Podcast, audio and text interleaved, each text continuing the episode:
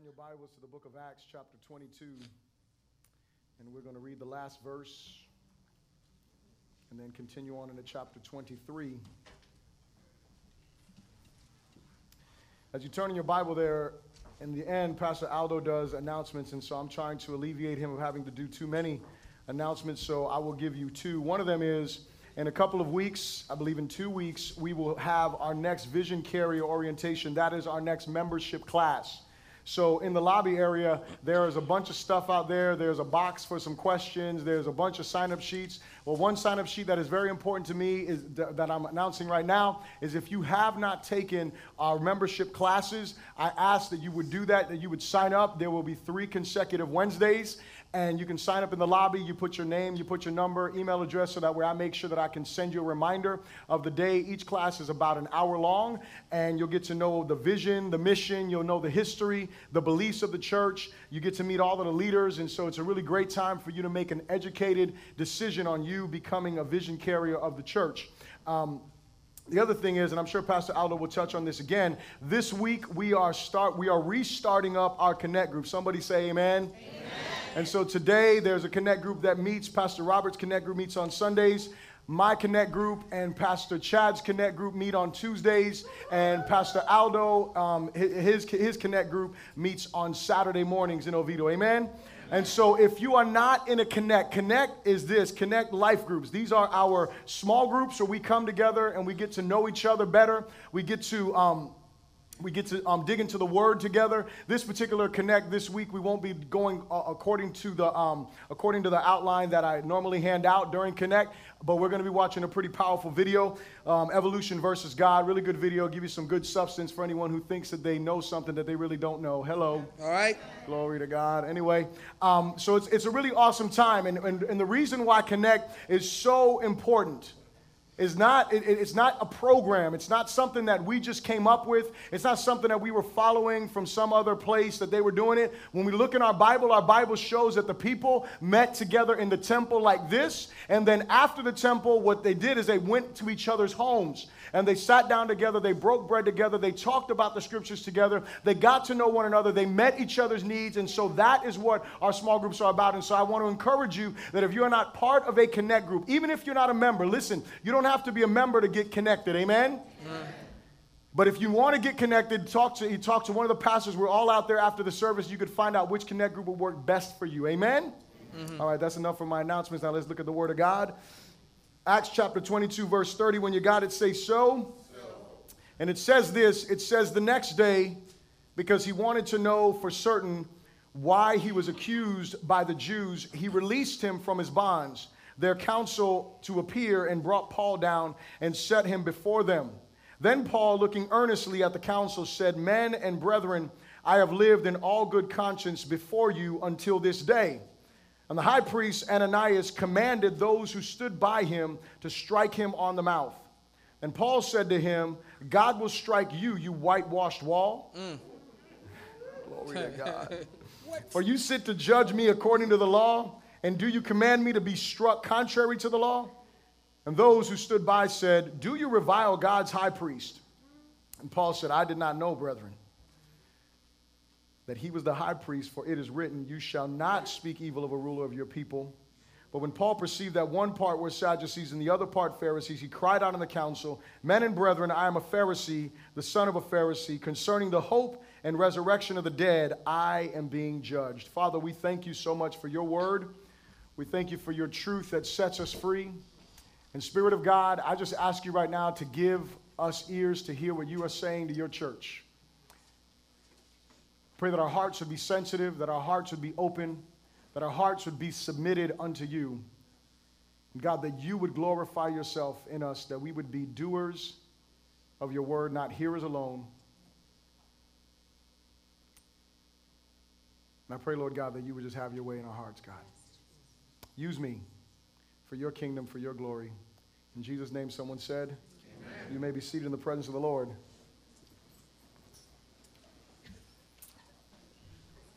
Today I want to deal with a topic that is entitled Gospel Centered Purpose. Say that with me Gospel Centered Purpose.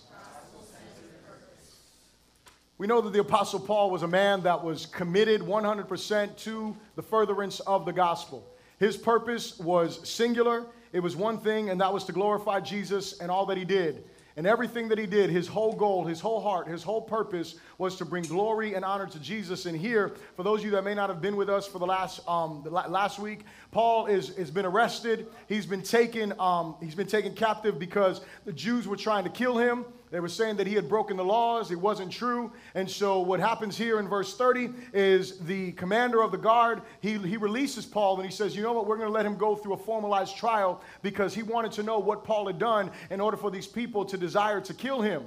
And so Paul begins to communicate some stuff, but here's what I want you to get. First of all, before I get into any of these scriptures here, it is that each of us is here by divine design. And what I mean by that is, God did not simply allow your existence, but He has purposed your existence from eternity past with one all encompassing purpose, and that is to glorify Him in all that you do. Should have got more than two amens, but that's okay. Everyone in this place, whether you know Jesus or not, it's that, that, that is not the point that I'm trying to make. Whether you know him or not, you are here with a purpose. God has divinely orchestrated for you to be here. And the greatest purpose in our lives is for us to bring glory and honor to Jesus in all that we do. And so the way that that happens is with a gospel centered purpose in our lives. And here's what I want you to understand whether you know him or not, this applies to you. We cannot glorify God on our own terms, in our own time, and by our own standards. Did you hear me? We don't glorify God like we want to glorify Him. You know, it's not like when we were, you know, when, when, when, when, when our children are younger and they, you know, they, they, don't, they don't know to ask questions like, you know, daddy, mommy, what would you like for a gift, right? So then children, they make gifts. Hello. Right? And they make stuff for you that you don't necessarily need, but you put it in a box somewhere. Amen. Hallelujah. Yeah, at first you don't put it in a box, you know. I mean, I, I know me. I, I, have it all. There's all kind of stuff. I got I got stuff on the on the altar here. Glory to God. Notes that my daughter, pictures that she's drawn, and she gave to me, and they blessed my life. The point of the matter was, I didn't need those. Amen. I didn't ask her for those. She made them because those that was something that came out of her heart. But here's what we have to understand: our hearts are wicked. Are you hearing me? And, and, and what happens is sometimes we want to glorify God how we want to glorify Him. We want to glorify God based on our terms, based on our standards, based on our timing. We want to do things when we want to do it instead of when He says do it. And the truth is, we don't glorify Him that way. We dishonor Him that way when we decide that we're going to do things the way that we want to do it. God is glorified in us when our lives are centered on His terms, His time, and His standards. And this only happens when we understand that we are simply His stewards. We own nothing and we owe Him everything. See, I won't, I won't live according to someone else's time when I don't owe them anything. Are y'all, y'all, y'all, y'all ain't hearing me today. You won't live according to some. If they as, as you got older, see, this would happen. Let me, let, let, let, let, me, let me walk you through life.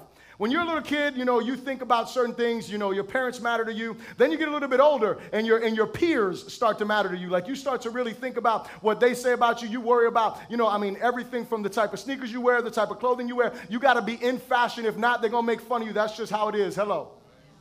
And you worry about that stuff, right? But then you get older and you realize that that don't matter because they ain't paying your rent. Amen. Y'all ain't saying. See, see, what happens is you used see when you were in middle school, high school, you used to be real concerned about a whole bunch of people that really didn't matter. You were worried about looking cute for them. They didn't buy your clothes. Hello. They weren't paying your rent. They weren't feeding you. They weren't doing any of that stuff. But when you got older, what happens is, and for those of you that are there, glory to God, what happens is you start to say, You ain't paying my rent, so I ain't paying no attention to you. Because it really, it really, it really doesn't matter. But now you don't talk to your boss like that. Your boss tells you you need to wear this, you're wearing that. Hello. Your boss tells you you need to be at this time, you're going to be there at that time, or guess what? You have to find a new boss. Hello, somebody.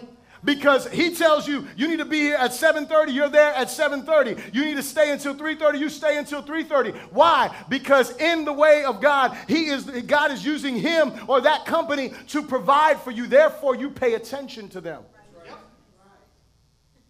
Because you owe him something.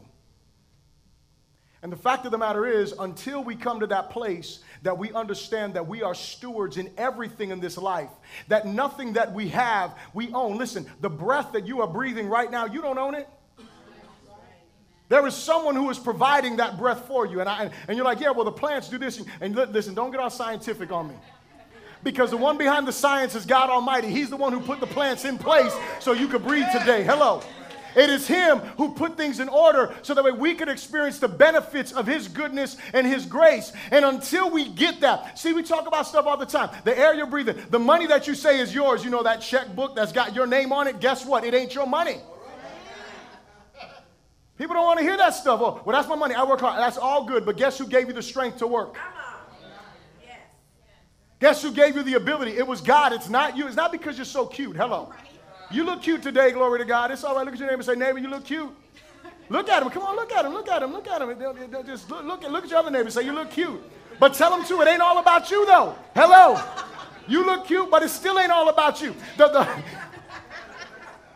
we have to understand that, okay? We are stewards. And when we get that, we live our life differently. When we are stewards, I'll tell you what, when I first got saved, I was, I, I was very, very radical, or, or should I say, very radically saved. God delivered me from a whole bunch of sin and ungodliness, and I give him praise for that. And in that, you know, being saved that way, let me tell you, when I first became a Christian, I used to pray about every single thing. You don't understand what I'm saying? Back then, I had hair. I used to pray, God, can I go get a haircut?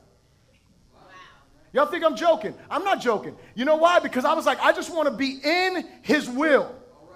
As time progressed, I learned that I'm a steward, and he didn't, he's, not, he's not saying, Jason, you got to ask me about going to get a haircut. If I don't want you to go get a haircut, I'll let you know. Hello.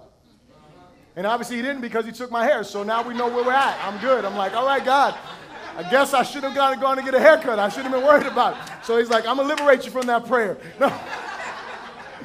And but then I was praying, God, why are you taking my hair? I, I really. Anyway, that's another story for another day. Um, but the, the reality is, I, I understood something. My life didn't belong to me. It, it wasn't because I was trying to be overly religious, it's that I really got an understanding that my time is not my time. The Bible tells me to do something with time. You know what it tells everyone that's a Christian? It tells you to redeem the time. If you and I are not redeeming the time, in other words, making our time glorify God, then guess what? We are not being good stewards of our time, period. I'm just saying.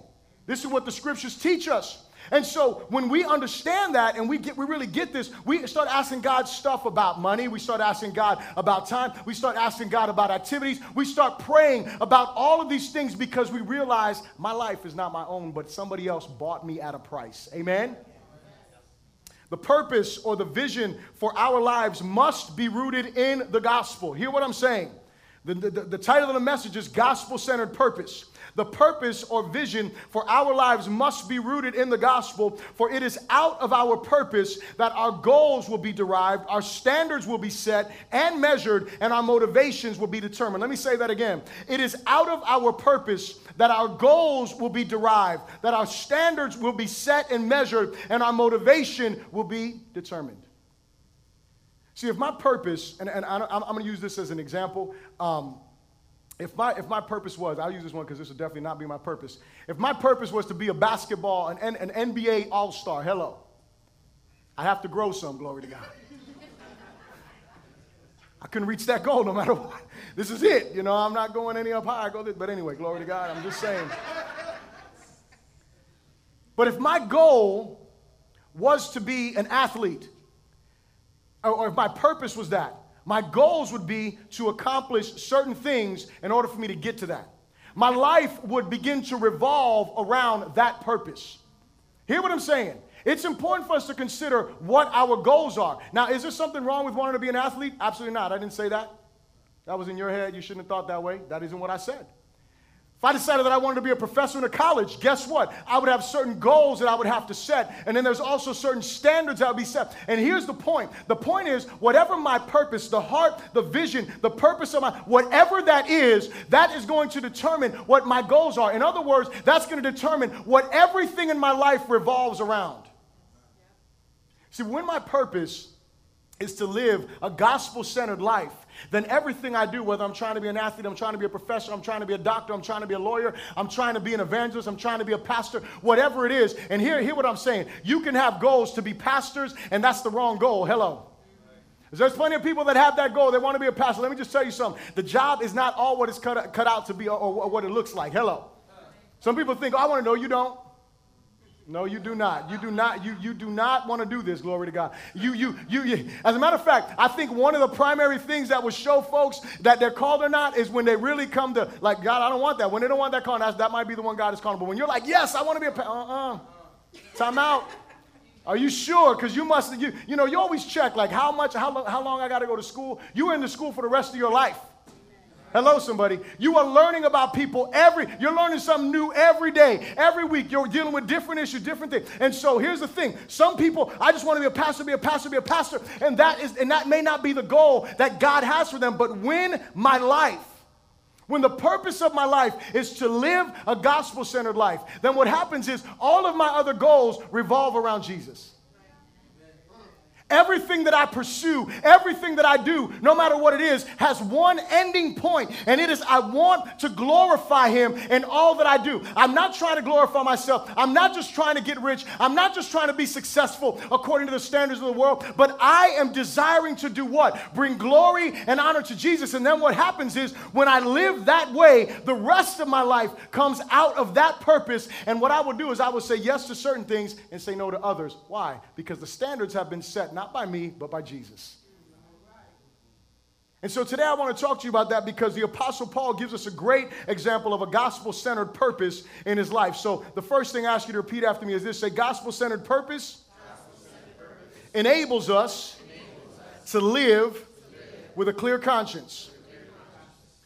So we read there, and some of y'all responded like, "Wow, that was crazy." And um, but what happens is in verse one in chapter 23, it says, "Then Paul, looking earnestly at the council." Now, mind you, he's on trial here before these people, and so he's giving them their, his response again. He says, "Men and brethren, I have lived in all good conscience." Say, "Good conscience."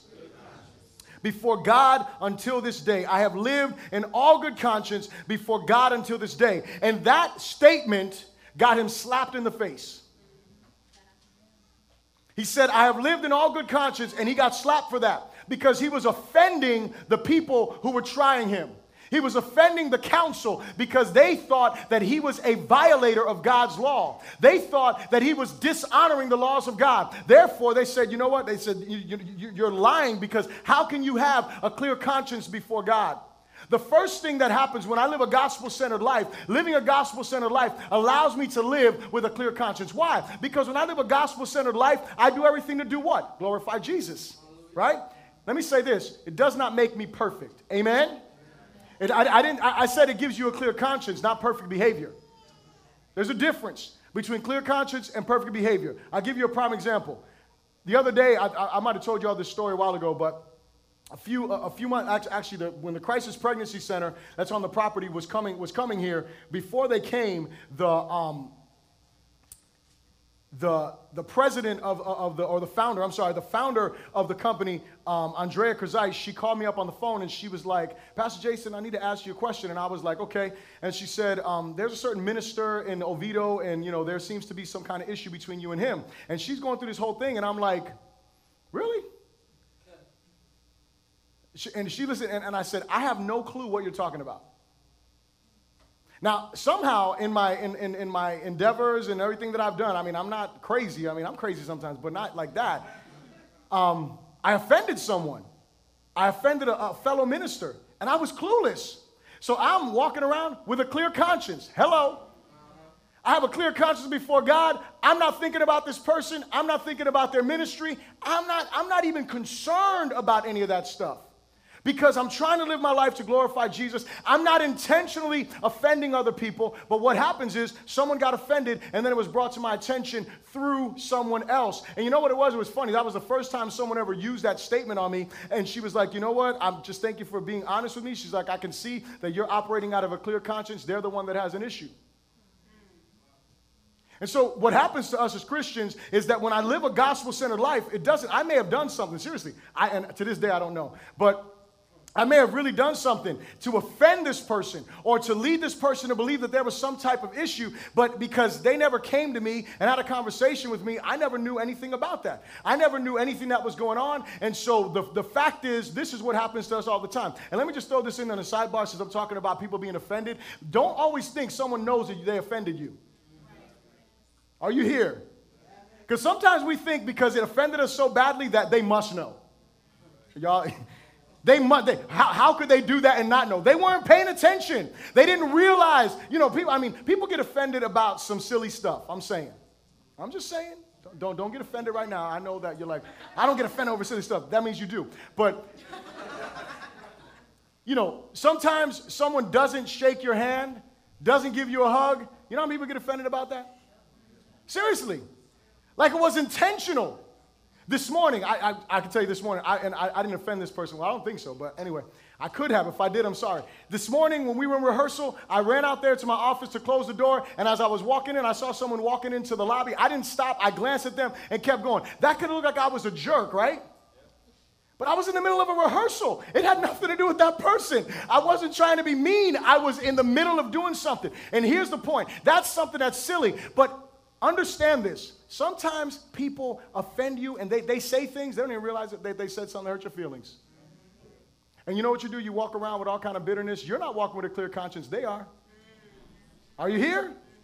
And so it's important for us to make sure that we live with a clear conscience. And here's the truth the truth is, most of us cannot say with the Apostle Paul that we have lived in all good conscience before God until this day. And there's two reasons. His statement holds some weight. First of all, none of us in here, I don't know if you were raised as a Pharisee, raise your hand. I'm just saying. Because Paul, it, it, was different. See, we, you, you may have been raised, being raised in church is not the same as being raised like this guy was raised. Because you could have been raised in church and they never read a Bible to you in your house, they never made you memorize scripture. This guy was a Jew of Jews. The Jewish, the Jewish people, in their tradition, from the time that a child could begin to speak and understand, guess what they started memorizing? The first five books of the law. All right? None, does anybody know one book of the Bible like by heart, the whole thing? I'm just saying, you know Jude, it's one chapter. Hello. I'm just saying. Some of us can't even memorize scriptures, much less a whole chapter. This guy was part of someone of, of, of, of, of a tradition that they grew up and they knew the Torah, they knew the law, they knew these things by memory. They didn't have to read it. That's why when you read like Psalm 119, 11, thy word have I hid in mine heart that I might not sin against thee. That's what they meant. The word of God was really up in their heart. And whenever they were about to sin, guess what came up? The word of God. So most of us weren't raised like that. And so what happened was we weren't as God conscious as Paul was all of his life. And so he was for, you know, God's divine reasons. He was a person that was really devoted and really committed to God and he was he was understanding of God from his childhood. As he got older, this guy became a Pharisee. And he, he in, in, the, in, the, prior chapter, he explains those things. He talks, I mean, he was somebody who was devoted, devoted to God. And everything that he did, when he had his, when he had his encounter with Jesus, what does he do? He's like, Lord, who are you? Because he was operating with a clear conscience. He said, This looks like it's opposed to the law. This looks like it's opposed to the word of God. So this guy had this type of conscience. That's the first reason why most of us couldn't say this. The second thing is because even after coming to faith, most of us still violate our conscience. Even after we put faith in Jesus, we know we shouldn't go there and we go there. We know we shouldn't watch that and we watch that. God will forgive me. I just wonder, like, if God showed up in all of his holiness and all of his glory right before we did that, will we say, He'll forgive me? I mean, think about that. Like Isaiah had this, you know, for the men that were in the men's meeting, you know, we're talking about Isaiah chapter 6. We, I mean, you have a revelation of God. I doubt anyone would say, oh, he'll forgive me. No, he'll kill me. I'm, I'm, just, I'm being serious. But what happens is we become Christian. You know, I shouldn't. I, mean, I've even, I've, listen, I will confess my sin to you. I've even said this. I, I've been like, I shouldn't say this. Because what? Because it's gossip. I'm letting you know. We all violate our conscience. So most of us can't say, like Paul, man, Up to this day, I've not violated my conscience. I have been a person who has done everything that I knew. I've lived according to the law to the best of my ability. And it's not, he wasn't saying, well, God will forgive me. It wasn't like that. See, because you got to remember, a person who knew the law, they weren't thinking that way. They understood the terror of the Lord. See, we know the grace of God, and really, we only know half of that grace. Hello. We only know half of that grace because here's what happens. Because His grace is so amazing, because His grace is so powerful, because His grace liberates us from our sins, do you understand that there is a greater judgment because we have a greater grace? There's a greater judgment for those who've been entrusted with more. I mean, that's what our Bible teaches us. And so the reality is, we violate our conscience. And here's what we have to realize that God has given each of us a conscience to do what? To help us navigate through life, honoring Him and repenting when we do not. Because our conscience is given to us. The Bible says that God writes His laws upon our heart. And where does He write them? On our conscience. But here's what happens. Before we come to faith, you know what the Bible says about our conscience? It says that our conscience is evil our conscience becomes twisted and perverted. And so what will happen is this is this will give you an example of a twisted conscience. A person who is a criminal who may be a thief, right? He gets arrested, and when he gets arrested, when he starts to go on ahead and tell about the other people who were involved in the crime, he'll start to feel bad because he's telling the truth. Are you hearing me? That's that's called a perverted conscience. That's wrong. You shouldn't. I, I understand. Well, you know, I love them. They're my friend. That's all good. But you are telling the truth about a crime that was committed against someone else. And they'll feel bad, like, man, I shouldn't do this, you know. And I mean, you know, y'all, y'all, y'all have those sayings, you know, snitches get stitches and all that stuff. You know, you got all that stuff going on, right? But here's, here's the reality that our conscience is there for a reason. But we have to realize that our conscience is not the standard, the conscience applies the standard. So if I'm a person like Paul and I'm in the Word of God, guess what happens to my conscience? My conscience becomes revived. My conscience becomes aligned with God. My conscience begins to speak to me the same way that the Holy Spirit speaks to me and says, That's wrong. These are God's commands. These are the things that are right. And God puts that in there. And you know what the Bible also says? The Bible also says that our conscience can become seared as with a hot iron. What does that mean? What that means is when I continue to violate my conscience, when I continue to do things that I know do not glorify God, I am violating my conscience. And what happens is my heart becomes hard hard. And before you know it, I no longer feel bad for the sin that I'm living in. Because what? Oh, he'll forgive me. Really? He'll forgive me. And you come to God as a hypocrite. Oh, God, forgive me for this, but you're going to go do it tomorrow. God, forgive me for this, but I'm going to continue on in this sin. You were like me before I came to Jesus. I used to pray every single night. I knew tomorrow was going to be no different. I was just hoping that if I died in my sleep, you know, the Lord my soul to keep, you know, all that stuff. I, I was hoping that would happen. I'm just saying, I know that prayer back then. But anyway, I used to pray every night, God, you know, I just ask you for forgiveness. Forgiveness for what? I'm going to go do the same sin tomorrow. Matter of fact, the first thing I'm going to think about when I wake up is the sins I just asked you to forgive me for. And here is the sad part. The sad part is that for me, I didn't really know any better on, on the front that I wasn't a committed Christian. I was just trying to do the right thing because I didn't want to go to hell. I knew that hell was a real place. Hello. But the reality is, there are some people in this day, in this age, even in this place, that you know the realities of hell, you know the realities of the scripture, and you continue to violate your conscience. You continue to go against what the word of God says. And what I'm telling you is, I fear for you because judgment is imminent. And if you continue on in your sin and you do not repent of your sin, you are in danger of real judgment. And so, if you're in this place and that is you, God calls you to repentance today. Don't wait for tomorrow. Tomorrow is not promised to anyone. Today is the day of salvation. And if we continue in our sin, we continue to become more desensitized, more insensitive to the Holy Spirit. But the one thing that Paul says, he communicates to these people. He says, Man, I've had a clear conscience before God until this day. And so it is important for each of us to make sure that we walk with a gospel centered purpose so that our conscience can remain clean, because that is one of the keys for us to walk with a clean conscience. Amen? The second thing, read with me, look, at, look, look down to verse 11 with me. We'll read down to verse 22. It says, But the following night, the Lord stood by him and said, Be of good cheer, Paul, For all for as you have testified for me in Jerusalem, so you must also bear witness at Rome. And when it was day, some of the Jews banded together and bound themselves under an oath, saying that they would neither eat nor drink till they had killed Paul. Now there were more than 40 who had formed this conspiracy. They came to the chief priests and elders and said, We have bound ourselves under an oath that we will not eat anything until we have killed Paul. Now you, therefore, together with the council, suggest to the commander that he be brought down for you tomorrow, as though you were going to make further inquiries concerning him, but we are ready to kill him before he comes near.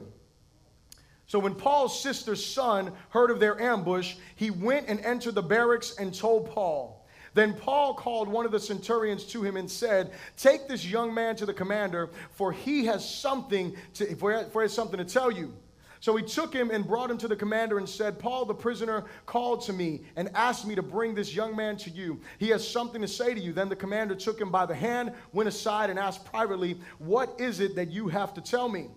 And he said, The Jews have, uh, have agreed to ask that you bring down Paul, that you bring Paul down to the council tomorrow, as though they were going to inquire more fully about him, but do not yield to them, for more than 40 of them lie in wait for him, men who have bound themselves by an oath, and they will neither eat nor drink till they have killed him. Now they are ready, waiting and waiting for the promise for, for, for, the promise from you. So the commander let the young man depart and commanded him, Tell no one that you have revealed these things to me. Say this with me. The gospel gospel centered purpose, purpose, keeps us in the will of God. Gospel centered purpose keeps us in the will of God. So Paul is before these people and, and, and going back to these um, prior verses. In the middle of the, uh, of the argument, what Paul does is he says, I'm a Pharisee, born a Jew, and he said, I'm being judged for the hope of the resurrection, is what he communicates. And when he says that, some people will look at that as though he was being dishonest because that wasn't what it was. He was not being dishonest. That's an example of being as wise as a serpent, as harmless as a dove. He was communicating the truth because he was being judged because of the communication about the resurrection of Jesus, but he was being wise in this that he said, you know what? If they, these people are not trying to hear me because when I tell them that I am living with a clear conscience before God, they slap me. So what does that mean? They have no real intention of hearing me out. So what I'm going to do is I'm going to communicate something that will hopefully open the door for me to share about the resurrection of Jesus and preach the gospel. And if not, there's going to be a division in the crowd, which is what happens. Scripture says there's Pharisees and these Sadducees, and the Sadducees do not believe in the spirit realm. They don't believe in the resurrection or, resurrection of lives. They, they, they, they don't believe in any of that stuff. The Pharisees do. They believe in the prophet's prophecy. They believe in angels and spirits and the resurrection. They're looking forward to it. So this division happens in the crowd. Again, Paul gets delivered from the crowd because they're about to tear this guy apart. As they're fighting, they're about to tear him apart. And so they take him, they lock him up again. And verse 11 is so key because this is where Jesus comes and reveals himself to Paul again. And he says, But the following night, the Lord stood by me and said, Be of good cheer, Paul. For as you have testified for me in Jerusalem, so you must also bear witness at Rome. When my purpose, when your purpose is gospel centered, what that will do is it will keep me in the will of God because it will keep me seeking God's face.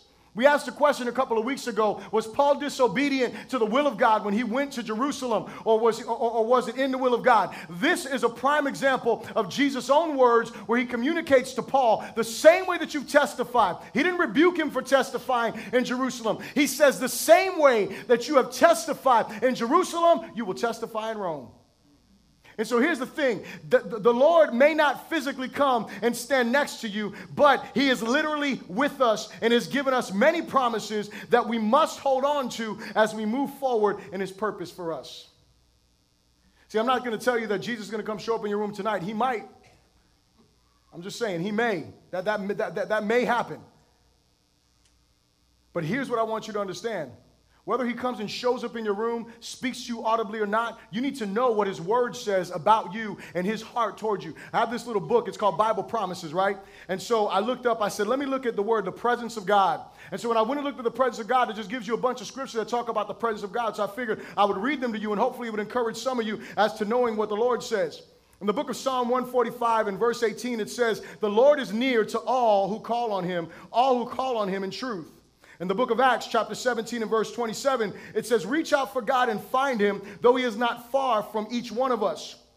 Psalm 139, 9 through 10, it says this If I rise on the wings of the dawn, if I settle on the far side of the sea, even there your hand will guide me, your right hand will hold me fast. The book of Hebrews, it's, re- it's repeating Exodus, and God says, I will never leave you, nor will I forsake you. In the book of Psalm, chapter 23, and verse 4, it says, Even though I walk through the valley of the shadow of death, I will fear no evil, for you are with me. Your rod and your staff, they comfort me. In the book of Isaiah, chapter 43, verses 2 through 3, it says, When you pass through the waters, I will be with you. And when you pass through the rivers, they will not sweep over you. When you walk through the fire, you will not be burned. The flames will not set you ablaze. For I am the Lord your God, the Holy One of Israel, your Savior. And Deuteronomy says this in, ver- in chapter 31 and verse 6. It says, Be strong and courageous. Do not be afraid or terrified because of them. For the Lord your God goes with you. He will never leave you nor forsake you. So, those are some amazing promises that we have. And while Jesus may not come and physically stand next to you the way that he does with Paul here, we can be assured that God is with us as we are with him. As we walk with him and we obey him and we seek to honor him and glorify him. See, Jesus gives him this encouragement. And the same thing that Jesus is trying to do through me today to you is to encourage you. He's with you. He's with you if you are with him. If you are not with him, please repent because he wants to walk with you. Hello. He relentlessly pursues you with his love and he wants you to walk in his purpose. Now, now, now, I want you to notice something. In verse 11, Jesus appears. And look at what happens in verse 12. It's almost simultaneous. It says, And when it was day, so the following night, the Lord stood by him and spoke these words to him. The day, the next day comes, and it says, And when it was day, some of the Jews banded together and bound themselves under an oath, saying that they would neither eat nor drink till they had killed Paul.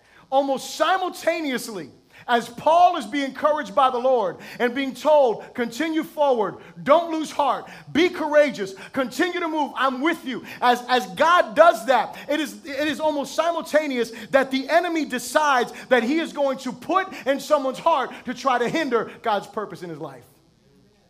Not just hinder it, but to completely stop it. Hello. You and I have to know something. God wants us to be the preachers of the gospel. He wants us to be light that shines in the darkness. And when our lives are devoted to that, the enemy is going to do everything that he can to hinder us from being the light. He's going to do everything that he can to keep us from moving forward in the purpose that God has for us. But here's the truth the truth is that our hearts must be set and must be secured in the one who sent us and is with us. Our hearts must be that, that no matter what we're doing, if we're doing it for His glory, He is with us. No matter how difficult it may become, He is with us. No matter how much opposition we face, He is with us. And we are going to continue forward to bring glory and honor to His name because our lives are centered on one purpose, and that is the glorification of Jesus. Amen? Amen. The third thing I'll ask you to repeat after me is they say gospel centered purpose, will allow will allow us to see the hand of God. So the first thing that you'll notice here is that Paul gets encouraged. The second thing is these people conspire against him. The third thing is that you will notice that his nephew overhears the conversation. Now, when you look at all of this stuff together, you know, if, if, you're not paying attention, like, oh, you know, can we hurry and get done with this? But if you would pay attention to what's going on here, it may motivate you to see, man, God is working even through someone who's not even a, who's not even a believer. How do we know that he wasn't a believer? Well, first of all, he was a believer. He wouldn't have been allowed in the council that these people were having. Hello. He wasn't part of the church. But his nephew overhears the conversation. And God uses him, obviously, because of the love that he has for his uncle and brings him a word that says, Listen, these people are going to kill you. And so after that, he goes and he sends his nephew to communicate to the captain the commander of the guard. And when he, when he communicates to the commander of the guard, the commander's like, Okay, you know what? Go ahead and go. Don't tell anyone you told me anything. Beautiful so far, right? This guy, he gets this, he, he gets this non-saved person to go and help stop this assassination that was going to be a lie and a deception just to go on ahead and keep their will or their purpose happening. But let's keep reading together in verse 23. And it says, And he called this, uh, for two centurions, saying, Prepare 200 soldiers, 70 horsemen, 200 spearmen to go to Caesarea at the third hour of the night, and provide mounts to set Paul on, and bring him safely to Felix the governor. He wrote a letter in the following manner Claudius Lysias, to the most excellent governor Felix, greetings. This man was seized by the Jews and was about to be killed by them. Coming with the troops, I rescued him and have learned that he was a Roman. And when I wanted to know the reason they accused him, I brought, I brought him before their council and found, and found out that he was accused concerning questions of their law but had nothing charged against him deserving of death or chains. And so you can already see Paul's innocence. There's nothing that he's found as, as being worthy of death or anything like that in Paul's life. And when it was told me that the Jews lay in wait for the man, I sent him immediately to you and also commanded his accusers to state before you the charges against him. Farewell. Then the soldiers, as they were commanded, took Paul and brought him by night to, to, to Antipatris. And, next, and the next day, they left the horsemen to go on with him and return to the barracks. And when they came to Caesarea and had delivered the letter to the governor, they also presented Paul to him. And when the governor had read it, he asked what province he was from. And when he understood that he was from Cilicia, he said, I will hear you when your accusers also have come. And he commanded him to be kept in Herod's praetorium. Again, I want you to notice it was the commander of the army who God used to save Paul from the plot against his life. Remember, we talked about this last week. Paul was incarcerated, and that's what saved his life. A lot of times we want to get out of the negative situations we are in, and sometimes that will be the thing that God uses to deliver us. Hello. And again, Paul, God uses this guy to deliver him. And I've said this sometimes the negative situation we find ourselves in will be for our deliverance if we just walk with God and trust Him through the process. Notice that God is so gracious to Paul. He gives him an escort to Rome, like if he was a president. Hello. I'm just saying, he, he, he was surrounded by guards. He was, he, he was on, on it, it said to provide mounts. He was on top of mounts. This guy wasn't like, like, like your common criminal. But, but listen, this is the icing on the cake. When he gets there, you know what he says? He doesn't say throw him into prison. He says put him in the praetorium, put him in the palace. Oh, glory to God. Listen, what I'm, what I'm saying is, Paul wasn't looking for the presidential treatment, he wasn't looking for the palace. That just all happened. Hello. Because he was faithful with the purpose that God had for his life. He was faithful to be one who was devoted to pre- preaching the gospel. And, and all of these things, his heart was fixed on one thing the gospel. His heart was fixed on one thing being the witness that God called him to be. And so, why does this matter to us? Because the question is are you committed to being the witness God has called you to be? Are you committed, no matter what's going on in your life, to being the witness that God has called you to be? Now, listen, I said this a few weeks ago, and so I repeat it again today. There may be difficult situations in our life. It does not mean that we ignore them, but the question is what is primary, your problem or the praise of His name? Is it the situation that I'm going through? Is it the difficulty that I'm experiencing? Or am I truly and fully devoted to bringing glory and honor to His name? This is my closing question for you Is your life marked by a gospel centered purpose? Is it?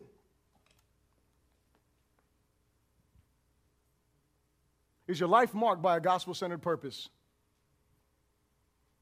Does your life demonstrate that you live 100% for the glory of Jesus? I didn't say, Are you perfect? because that would be an answer no for everyone in the room. What I said is, Is your life marked by a gospel centered purpose? Does your life demonstrate that I'm really fully and completely committed to the cause of Christ? If you cannot answer that with an honest yes, then God calls you to repentance. If you're a Christian, He calls you to repentance. If you've allowed other things to consume your heart, He calls you to repentance. If you are not a believer, if you're not a believer, then the answer is an, an absolute no if you're not a believer. And so, what does God say? He's forgetting about you? No, He calls you to repentance too. Because what? We're all sinners. Hello? We have all fallen short of His glory according to the Bible, meaning all of us are in the same boat. We all fall short of the glory of God. There is none of us that is righteous. No matter how good you are, our righteousness is not good enough to stand before God as being good enough. Hello. But Jesus died in our place. Jesus died so that way we could put our faith in him, so we could turn from our sin, so we could repent, so we could trust him as Savior and as God, and he can give you a new identity, and your life will be marked by the gospel. Your life will be marked by the gospel. But the question is is your life marked by a gospel centered purpose? If you say yes, then you're praying for other people that say no. That's what happens in this place. Please stand to your feet and bow your heads with me.